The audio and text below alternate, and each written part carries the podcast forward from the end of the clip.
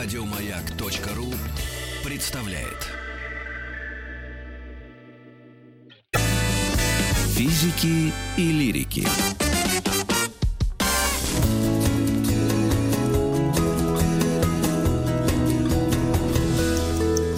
Сто минут по 100 минут о мифологии. Говорим мы сегодня с Татьяной Борисовной Гвоздевой. Здравствуйте, доцент кафедры зарубежной литературы Литературного института имени Горького, кандидат исторических наук.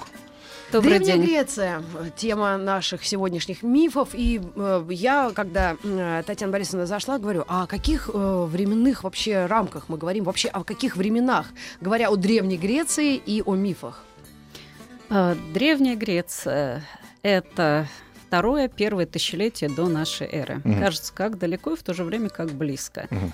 О Древней Греции что-то слышали все, но если разбираться более подробно, то мало кто себе представляет, насколько это все интересно. А какие С другой самые- стороны, э, образы древнегреческой мифологии окружают нас и по сей день, и многие имена и греческих богов и героев у нас стали до сих пор нарицательными. Да, если мы видим прекрасную женщину, мы говорим, она прекрасна, как Афродита. Да? Мгм. Если мы видим очень научную, строгую, умную женщину, мы говорим, как она мудра, как Афина. Мужчина, который прекрасен и увлекается искусствами, лучезарный Аполлон, покровитель муз. То есть, ну, какие-то имена у нас до всегда стали нарицательными. Так же, как и такие выражения, как Ахиллесова пята, в муки, Сизифов труд, да, это то, что вот нас окружает, но, с другой стороны, мы очень часто э, эти термины используем, плохо понимая, что это такое, и если, например, спросить тоже, э, а кто такой Ахиллес, да, далеко не каждый сможет об этом ответить, если Ну, только, не дай бог, «Трою». он не смотрел, да. Ну, вот если он смотрел, да, Трое с Брэдом Питтом, потрясающий, конечно, фильм с точки зрения того, насколько там все не соответствует, собственно, Гомеру, вот, то тогда тем более представления об Ахилле и об Илиаде Гомера у них будут еще более чем смутные. тоже миф?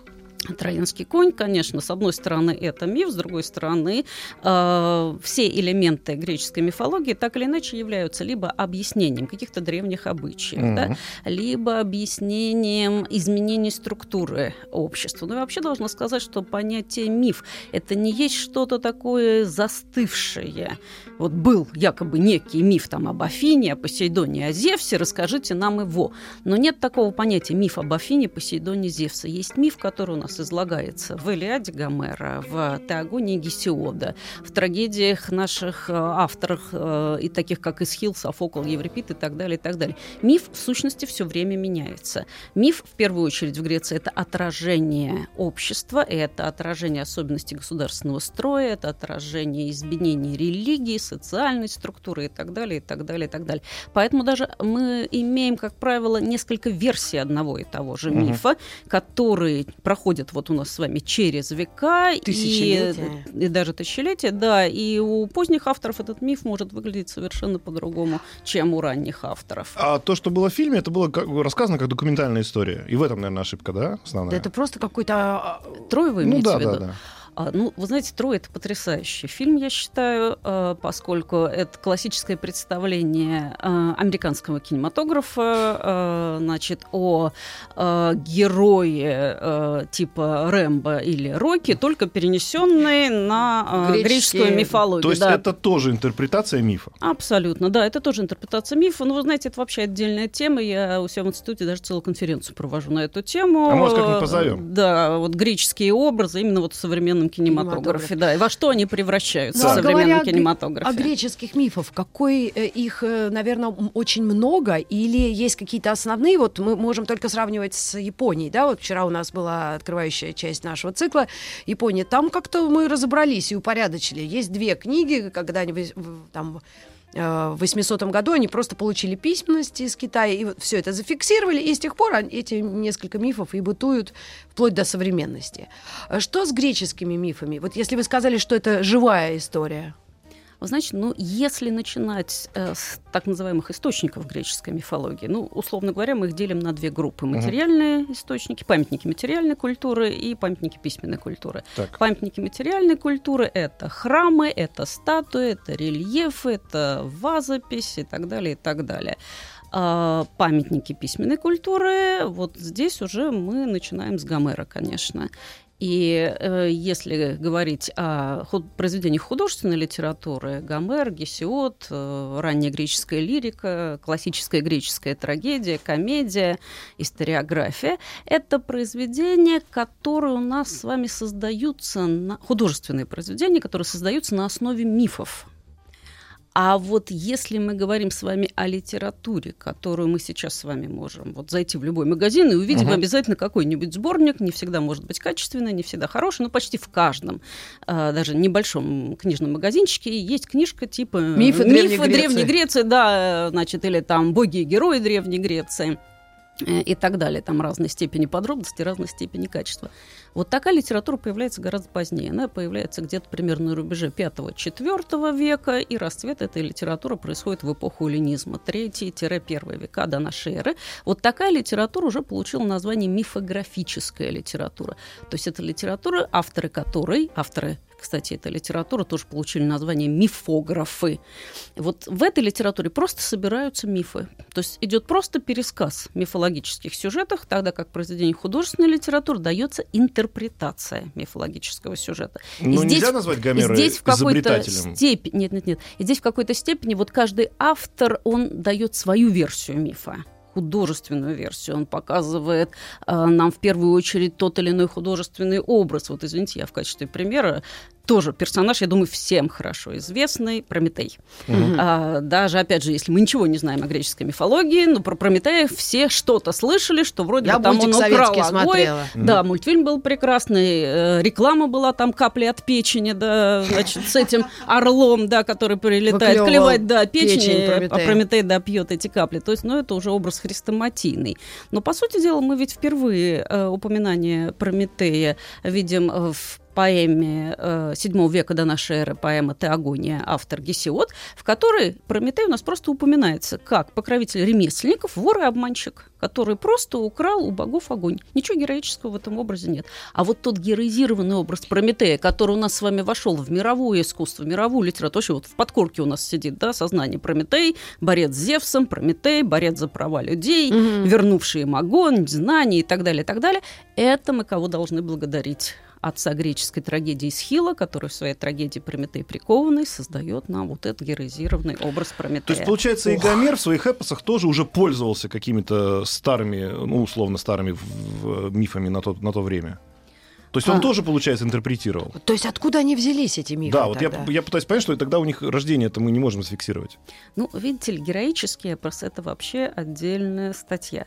Героический эпос, как правило, всегда у нас с вами создается на основе небольшого эпизода, крупного мифологического цикла, ну, если говорить о Гомере, это в первую очередь, конечно, троянский мифологический цикл, вот самый древний, так скажем, пласт греческой мифологии.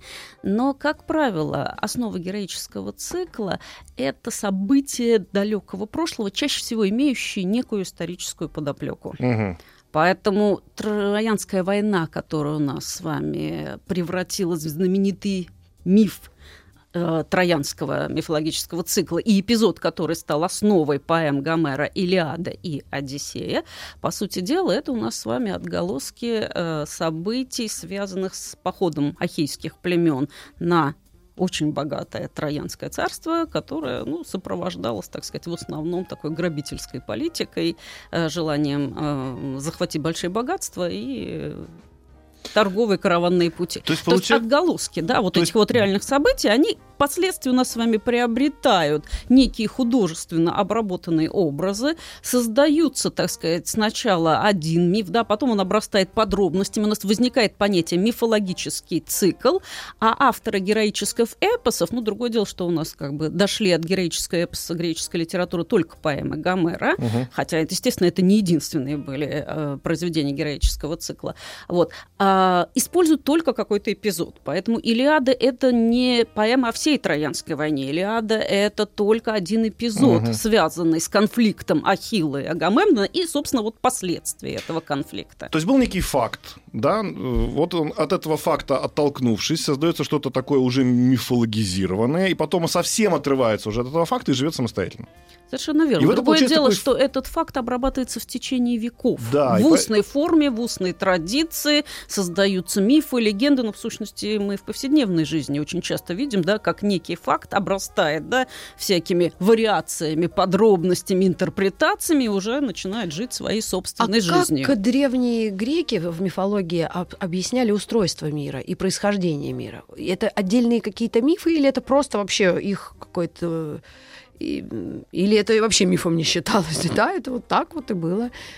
Нет, конечно, понятие То космогонические мифы, то есть мифы о создании мира, и эти мифы существуют в любой мифологии Мгм. древнего общества. Это, как правило, один из самых древних мифов, основа любой мифологии. Другое дело, что здесь тоже немножко надо эм, в периодизацию греческой мифологии э, два слова хотя бы о ней Ага. сказать. Дело в том, что мы как бы выделяем несколько этапов греческой мифологии. И первый, самый древний, о котором, к сожалению, мы мало что знаем, потому что у нас не сохранилось от второго тысячелетия памятников письменных. Мы, Мгм. В основном памятники материальной культуры или, так сказать, некие рудименты э, в наших классических олимпийских мифах. Да? То вот э, первый период, который мы условно называем доолимпийский или хтонический период греческой мифологии, он дает нам представление в основном о том, какие у нас были божества, что они, так сказать, олицетворяли и в виде чего они воплощались. А вот уже космогоническая картина у нас идет, собственно, от периода олимпийской мифологии, ну, который является у нас наиболее важным периодом. То есть это боги, которые жили на этой горе. А, И они уже как-то там все устраивали. Ну, понимаете, здесь, опять же, невозможно рассматривать отдельно олимпийскую мифологию в отрыве от предыдущего периода хтонической. То есть, если в хтонике у нас с вами что? Хтонический период, второе тысячелетие, это эпоха, которая еще очень близка э, первобытному обществу. Да? Там еще слишком сильны элементы первобытного общества. Поэтому в хтонической мифологии мы видим что? Еще очень сильны следы матриархата. То есть, в первую очередь, наиболее важными являются женские божества. Женские божества, в первую очередь, земледелие, Мгм. потому что, естественно, да, в древности понятие смерти – это голод, да, понятие жизни – это урожай. Мгм. Поэтому, конечно, более важными божествами являются божества земледелия, плодородия, урожая и одновременно, опять же, как отголосок матриархата, рождение детей. То есть женщина как воплощение земного плодородия и человеческого Мгм. плодородия, плодовитости. Женщина, которая дает жизнь, она глава рода. Вот он, элемент патриарх... э, извините, Матриархата. матриархата, да. Вот они соединились вместе, и у нас появляются вот такие образы, как на Крите, например, да, Великая Матерь Богов, которая вот являлась и э, богиней земледелия, и богиней э, главы рода. Но это хтоника, Но, да. но- но в этой хтонике не было, кто создал Землю. Э, Видите ли, это мы с вами можем э, воссоздать только по памятникам письменной литературы. Мгм. То есть, еще раз повторяю, у нас общее, так сказать, представление о том, что э, могло быть вот в этот хтонический период, в основном, опять же, по рудиментам, которые сохранились в олимпийской Мгм. мифологии. То есть мы видим, что в первую очередь вот представители хтонической мифологии, женские и мужские божества, в основном являлись во- воплощением чего? Стихий окружающего мира. Человек Мгм. пока еще просто познает мир.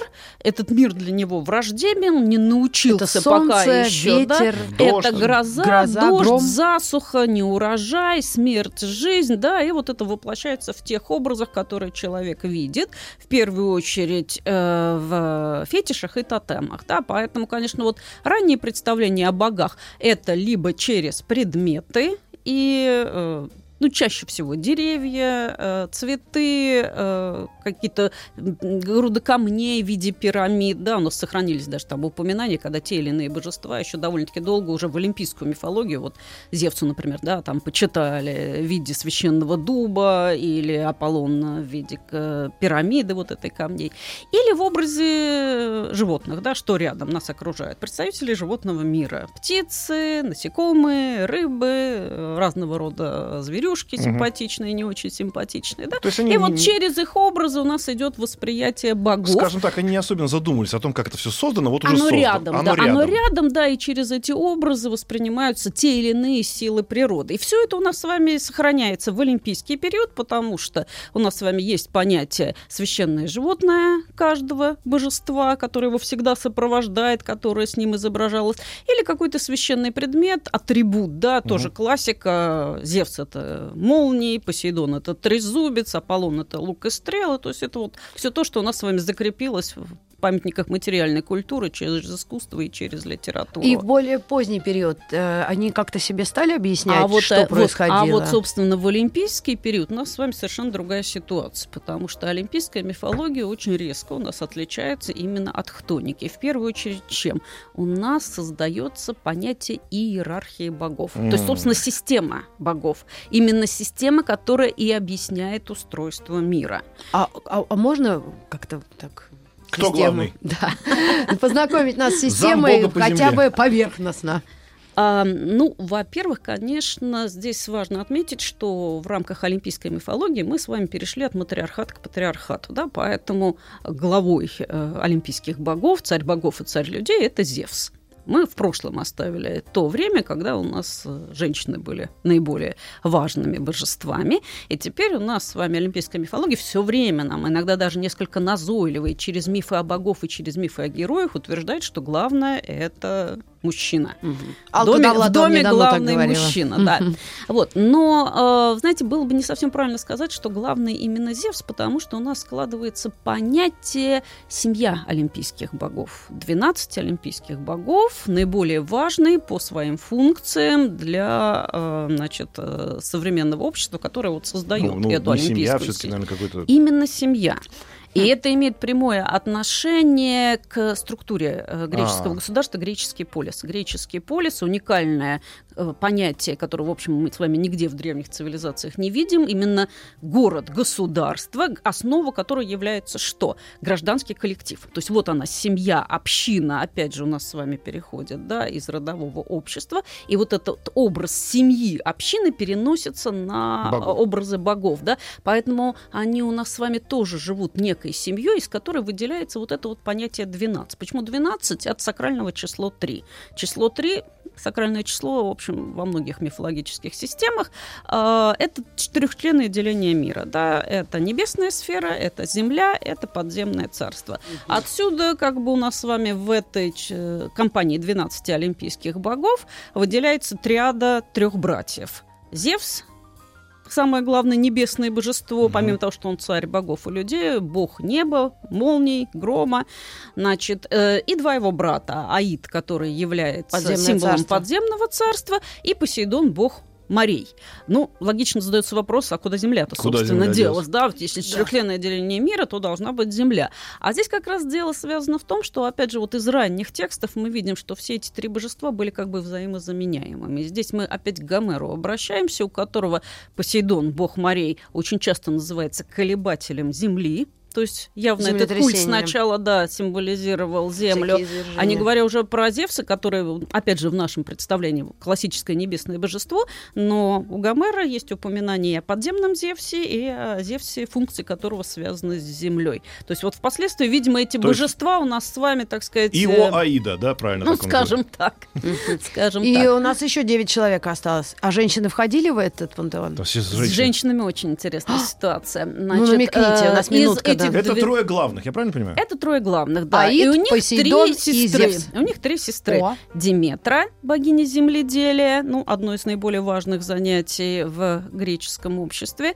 А, богиня семьи и брака, супруга Зевса, Гера, которая вот отвечает уже непосредственно за семью, брак, деторождение. Мгм. И такой очень загадочный, мало, надо сказать, сохранившийся э, в мифологии, но очень важный для греческой религии культ, культ богини Гестии, который вот является символом благополучия вот именно греческого города-государства. А она чья жена?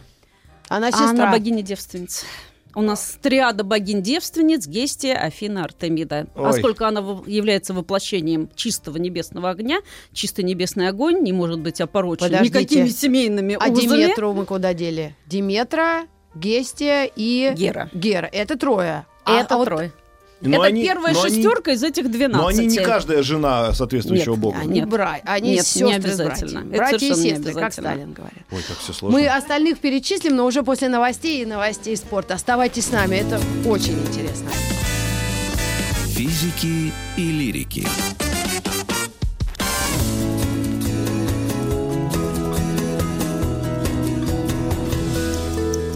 Сто минут по Друзья, 100 минут мифологии. Сегодня у нас Древняя Греция. Татьяна Борисовна очень интересно нам рассказывала. Давайте быстро восстановим. Значит, нам э, древние, гр- древнегреческие боги Их 12 Основных. основных. Трое самых Олимпийских. олимпийских. Олимпийских, да. Значит, трое. Олимпийских вот богов. сейчас такие новости были, еще мы Ужас. про Ре- олимпийских Режет богов. прямо аж Значит так, сердце. Поехали, мужчины. Ж- бо- боги. Трое. Трое. Зевс. Зевс, Посейдон, Аид. Так, И и, три их сестры Диметра, Гестия, Гера. сестры. Это сестры. Дальше. Значит, но Зевс и Гера составляют нас с вами супружескую пару. Да что ж такое?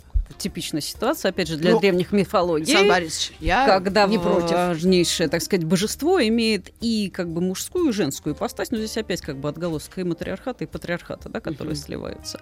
Вот. Вторая шестерка — это дети Зевса от, так скажем, официального брака с Герой и от прочих многочисленных связей. Да? Но поскольку Зевс у нас с вами глава богов Мгм. и людей, и функции его настолько многочисленными, что у нас, наверное, двух передач не хватит, чтобы подробно перечислить все функции Зевса.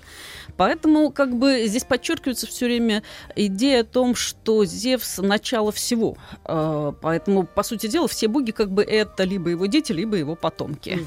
То есть это такой главный матч всей греческой Никакой мифологии. на- Да, главный герой-любовник Никакой да, всей греческой разберется вот мифологии. В этой сложной структуре Значит, вот эту вторую шестерку кто у нас с вами составляет? Так. Ну, так сказать, официальные Так. дети Зевса и Геры – это бог Гефест, э, который в основном у нас с вами является богом-покровителем ремесленников, и бог войны Арес, один из таких наиболее популярных персонажей Илиада Гомера, поскольку речь идет о войне. А далее у нас с вами следует брат и сестра Аполлон и Артемида. Ну, Артемида, так сказать, символ охоты и одновременно богиня Луны. Аполлон – это бог солнца, это бог искусств, это бог прорицания. Опять же, огромное количество Голый различных функций. Заметим, заметим сразу вот с Японией. сра- То есть бог солнца получается в иерархии ниже, чем Зевс. Ну, естественно, это ж отец. А Зевс, получается, тоже бог солнца. Нет, Зевс это небесное божество. Вот видишь, как небесное божество молний грома. Это вы верно заметили. Дело в том, что действительно у нас с вами уникальная здесь ситуация. Чаще всего божества, связанные с небесными культами, солярными, Солнце или Луна, очень часто являются главой пантеона. И вот таких случаев, как с Зевсом в греческой мифологии, у нас с вами в древних мифологии немного, когда именно небесное божество становится главой пантеона. Главнее солнца. Вот же ж. Так. Так, и у нас с вами остаются еще две, так скажем, харизматичные дамы. Это Афродита, которая, ранние функции которые связаны вот с пробуждением природы. Это богиня весны, юности, но в классический период за ней в основном закрепляются функции любовь и красота. И э, такое очень важное божество, тоже очень близкое к культу Зевса, это богиня мудрости Афина, богиня справедливой войны, покровительница ремесел, а, различного а, рода искусства и так далее, и так далее. Там тоже очень много функций, тоже здесь мы займем очень много времени, если Мгм. будем сейчас их все перечислять. Вот это классические 12 олимпийских богов, причем 12, опять же, от тройки у нас с вами идет, да, то есть у нас все время либо 3, либо 9, либо вот 12, производная от тройки. Самый главный Зевс. Отец И вот отцов. в этих 12, да, глава всех олимпийцев – это Зевс. У него нет ни отца, никого, он такой вот прям Он сам по сразу себе. как родился Конечно, нет, ни в коем случае. Нас с вами поколение олимпийских богов – это третье поколение Ой. богов. Им предшествовала, э, опять же, классическая пара, собственно, по олимпийской космогонии, кто создает мир.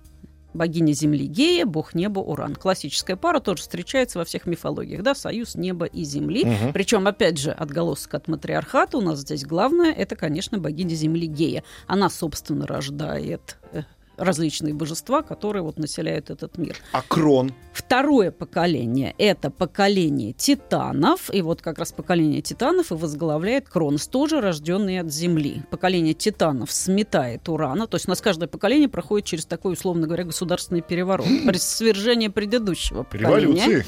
Поколение титанов второе. Здесь глава это Кронос, который тоже женится на своей супруге Рей. Это вторая, да, такая верховная пара богов. И дальше следующий переворот это олимпийские боги, которые свергают титанов и во главе их становится Зевс. А- Вот у нас с вами. Поэтому олимпийцы не создают мир. Вот что здесь важно в олимпийской системе. Они не создатели мира. Они как бы не первые боги, которые Они создавали. Но они пришли в этот мир и сделали его другим. Они внесли понятие гармонии, закона, справедливости, порядка. То есть олимпийские боги, они как бы покончили с хаосом, характерным для хтонической мифологии. Угу. Поэтому у нас и функции-то, смотрите, они меняются постепенно, олимпийских богов. Если сначала, например, Посейдон – это вот там бурная морская стихия, Зевс – это молния и гром, то в рамках олимпийской мифологии они все больше и больше. У нас с вами вот идет, так сказать, концепция сближения мира богов и мира людей. Угу. И божества теперь у нас с вами не страшная какая-то враждебная человеку сила, это именно сила, которая несет, так сказать, знания, которая, э, так скажем, позитивно настроена к людям. И боги у нас с вами постепенно становятся покровителями ремесел. Вот та же Диметра, да, она покровительница земледелия. Гефест, э, Афина, покровительница ремесел. И они эти знания дарят людям. То есть вот олимпийские боги передают все знания людям, и люди как бы у нас с вами встраиваются вот в эту систему мира. То есть сначала у нас с вами идет вот эта вот семья 12 олимпийских богов, дальше, так сказать, боги, э, потомки вот этих вот 12 функций, которых связаны с каким-то вот одним видом деятельности. Угу. Внизу этой иерархии многочисленные нимфы-сатиры, и самый низ иерархии – это это э, знаменитые греческие герои. Вот здесь я должна сразу сказать, что, наверное, героический культ э, в греческой мифологии у нас с вами получил ну, максимальное воплощение. Наверное, такого количества культа героев, как в греческой мифологии, мы ну, практически нигде это не встретим. Тот самый Геракл. И вот да, и вот что такое, собственно, героя? Герой это, по сути дела, квинтэссенция идеи, сближение мира людей и мира богов, потому что происхождение героев, да, обязательно кто-то из их родителей, Был там отец отец или мать божество бессмертное, а кто-то является смертным. Либо, опять же, мать, либо отец. Поэтому, с одной стороны, герои у нас с вами несут божественную природу. Божественная природа в героях проявляется в чем? Ну, в первую очередь, конечно, в их огромной физической силе, благодаря чему они совершают свои великие подвиги внешность, там они высокие роста, все красавцы, свет от некий от них божественный и все исходит. Естественно. А Ахиллес, у него кто? А, подождите, давайте на, Конечно на примере же. Ахиллеса сейчас у всех женщин в голове Брэд Питт возник. А вот Ахиллес, он тоже получается полубог? Ахиллес в данном случае у нас с вами является сыном морской нимфы Фетиды и смертного героя Пелея. И здесь надо сказать, что, опять же, среди героев мы выбираем так называемых героев старшего поколения и младшего Давайте поколения. старших поуважаем.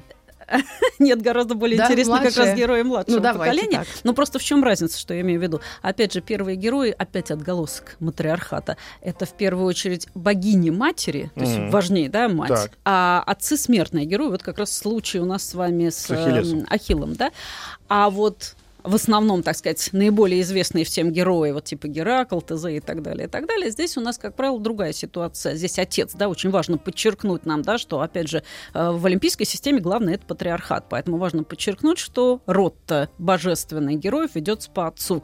Поэтому вот как у Геракла, да, отец Зевса, а мать смертная Алкмена. Поэтому вот младшее поколение героев это где отец божество, угу. а мать смертная. Угу. И вот, э, как я уже сказала, божественная их природа дает им возможность совершить огромное количество подвигов, а смертное заключается в чем? А, они какие бы у нас с вами великие и прекрасные не были. Все равно они, они смертные. смертные. Да, они смертные. Это, это вот противоречие, которое у нас с вами авторы греческой трагедии очень интересно а обыгрывают как в своих греки объясняли себе э, вот это чудо жизни и э, порядок жизни, как ты должен жить, и смерть, как ты должен к, к ней относиться, если это действительно неминуемый конец каждого человека. Вы знаете, греки были счастливые люди. Они вообще старались о смерти не говорить и не думать. И как раз еще одна из интересных особенностей олимпийской мифологии – это очень слабо развитый культ э, бога смерти. Oh. Аид у нас с вами в основном упоминается в мифах как бог, как царь подземного Подземный царства, и э, почти, так скажем, отсутствует как персонаж мифологии. То есть очень мало мифов, где он является главным героем. То есть э, чаще всего мы вспоминаем именно о царстве Аида, когда речь идет о смерти тех mm-hmm. или иных героев. И что интересно, вот, кстати, мы говорили да, о подвигах великих героев. Одним из подвигов это попытка героев победить смерть. То есть у нас с вами есть целая серия мифов, опять же, начиная с Геракла, потому что Геракл а у нас смерть... такой универсальный герой. Это, например, герой, который спускается в Аид, Мгм. и выходит оттуда. А Геракл мало того, что выходит, он еще норовит что-нибудь прихватить с собой, да, но- например, Кербера или Орфей, да, который пытается вернуть Евредику. То есть вот идея вот Причем это, в этих неважно, мифах, да, естественная причина или попытка- неестественная, неважно. Нет, это не имеет значения. Здесь главное вот попытка героев победить смерть, то есть нарушить некое равновесие Мгм. между жизнью и смертью. Ну, надо сказать, что они, как правило, всегда проигрывают. Орфей потерял Эвредику, не смог ее Мгм. вывести, а Гераклу пришлось вернуть Кербера, иначе бы ему пришлось очень и очень плохо. Поэтому э, у нас очень мало описаний Аида. Это, в сущности, э, опять же, Гомер в «Одиссее» и в римской литературе Вергилий в «Энеиде». И мысль вот о смерти, она очень мало занимала умы. Ну, Поэтому Вот меня... э, не было вот такого понятия «мы готовимся к смерти», да, мы думаем, как, как мы умрем. Нет, например, греки э, наслаждались... Да, вот здесь как раз очень интересно с египетской мифологией сравнить. Да? да. Вот Они, этого в Греции наоборот, не там было. Греки готовились. наслаждались Там жизнью. такие гробницы, лучше уж там пожить. Ну, конечно. конечно. Нет, греки радовались жизнью, наслаждались. Они о смерти старались не думать. И э, вот А мифология вопрос греческая как от раз бывшего, этому бывшего физика все-таки Давайте. вопрос. А, Вот э, Архимед Фидиевич, да, вот он же жил тоже в те времена, и как-то мы благодарны ему за все, в том числе за кучу законов и математика, астрономия. Он тоже верил, получается, в богов, они им помогали, или он был прям такой а, агностик в, в тех времен? Ну, если говорить, это мы уже немножечко в сферу именно религии, а не мифологии греческой переходим. Но если говорить о греческой религии, вы знаете, здесь надо отметить, что греки славились своей веротерпимостью. М. И м, очень мало, ну, если сравнивать, опять же, с другими древними цивилизациями, у нас с вами каких-то религиозных процессов. Э, Ну, наверное, самый известный это суд над Сократом. Здесь Ну мы да. можем. Э, Очень мало упоминаний каких-то, ну, то, что мы сейчас называем как бы религиозными сектами, да, э, которые вне религии официальной стояли. Орфики, наверное, здесь самый яркий пример вот такой секты. В общем, эм, главное было как бы не отрицать богов. То есть Архимед мог запросто, А, не отрицая богов, придумать все, что он придумал. Ну, в сущности, опять же, вы знаете, если мы, извините, от Архимеда к тому же Гомеру вернемся, то что мы видим у Гомера? Ведь за что впоследствии многие э, еще в античности упрекали. Первая критика Гомера с чем связана? Он слишком очеловечил богов. М. Он перенес на образы Мгм. богов э, весь спектр, так скажем, э, человеческих чувств. Э, Боги у нас с вами в Илиаде и ревнуют, и скандалят, и завидуют друг другу. Ну, в сущности, это тоже результат чего? Результат особенности вот этой олимпийской мифологии, когда у нас с вами идет вот именно сближение мира богов и мира людей. И это сближение, оно не только внешне, да, вот от этих зверюшек мы перешли к антропоморфным прекрасным божествам, но оно и внутреннее. То есть, То есть, боги получается- у нас с вами полностью напоминают по характеру людей. Мифология не стояла на пути развития цивилизации. И за что, в принципе, ей спасибо. У нас маленькая реклама на И мы к паузу. вам вернемся. На рекламу, и мы вернемся.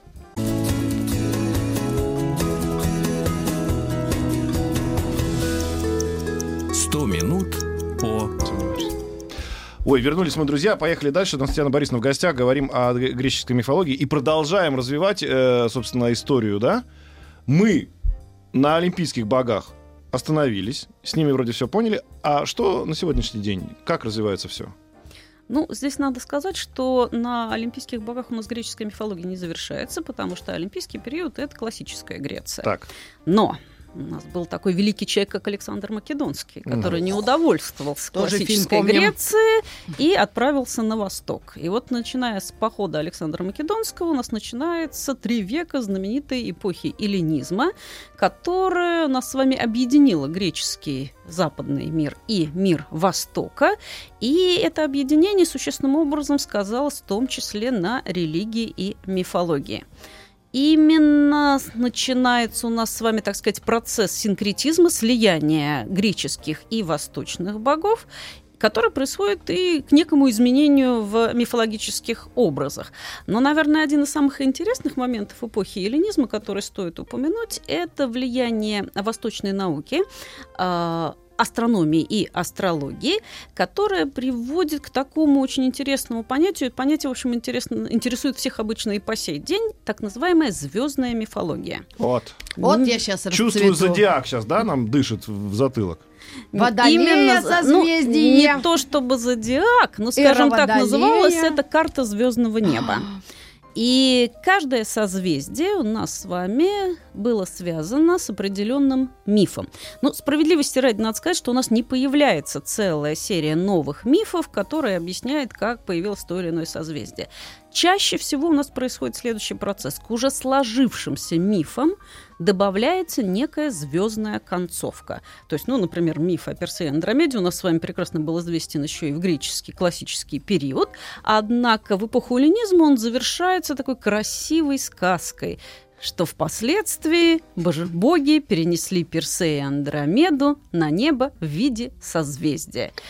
Или, э, например, э, боги могут переносить те или иные персонажи в качестве благодарности, например, за какую-то помощь, как Зевс, например, переносит э, двух нимф, Адрастею и Идею, которые в качестве, так сказать, кормилиц нянчили его, когда он был маленьким, он переносит их на небо в виде созвездия, змеи и медведицы. Ой. Или вариант спасения возлюбленной. Зевс спасает свою возлюбленную нимфу Калипсо, которую Артемида превратила в медведицу, медведицу и натравила на нее собак, перенеся эту медведицу на небо в виде созвездия большой медведи. Mm-hmm. То есть вот появляются разные варианты, которые у нас с вами всегда заканчиваются тем, что тот или иной персонаж человек или животное, или человек, обращенный в животное, перемещается на небо в виде того или иного созвездия. Причем, как правило, у каждого созвездия есть несколько вариантов мифов, излагаемых разными авторами.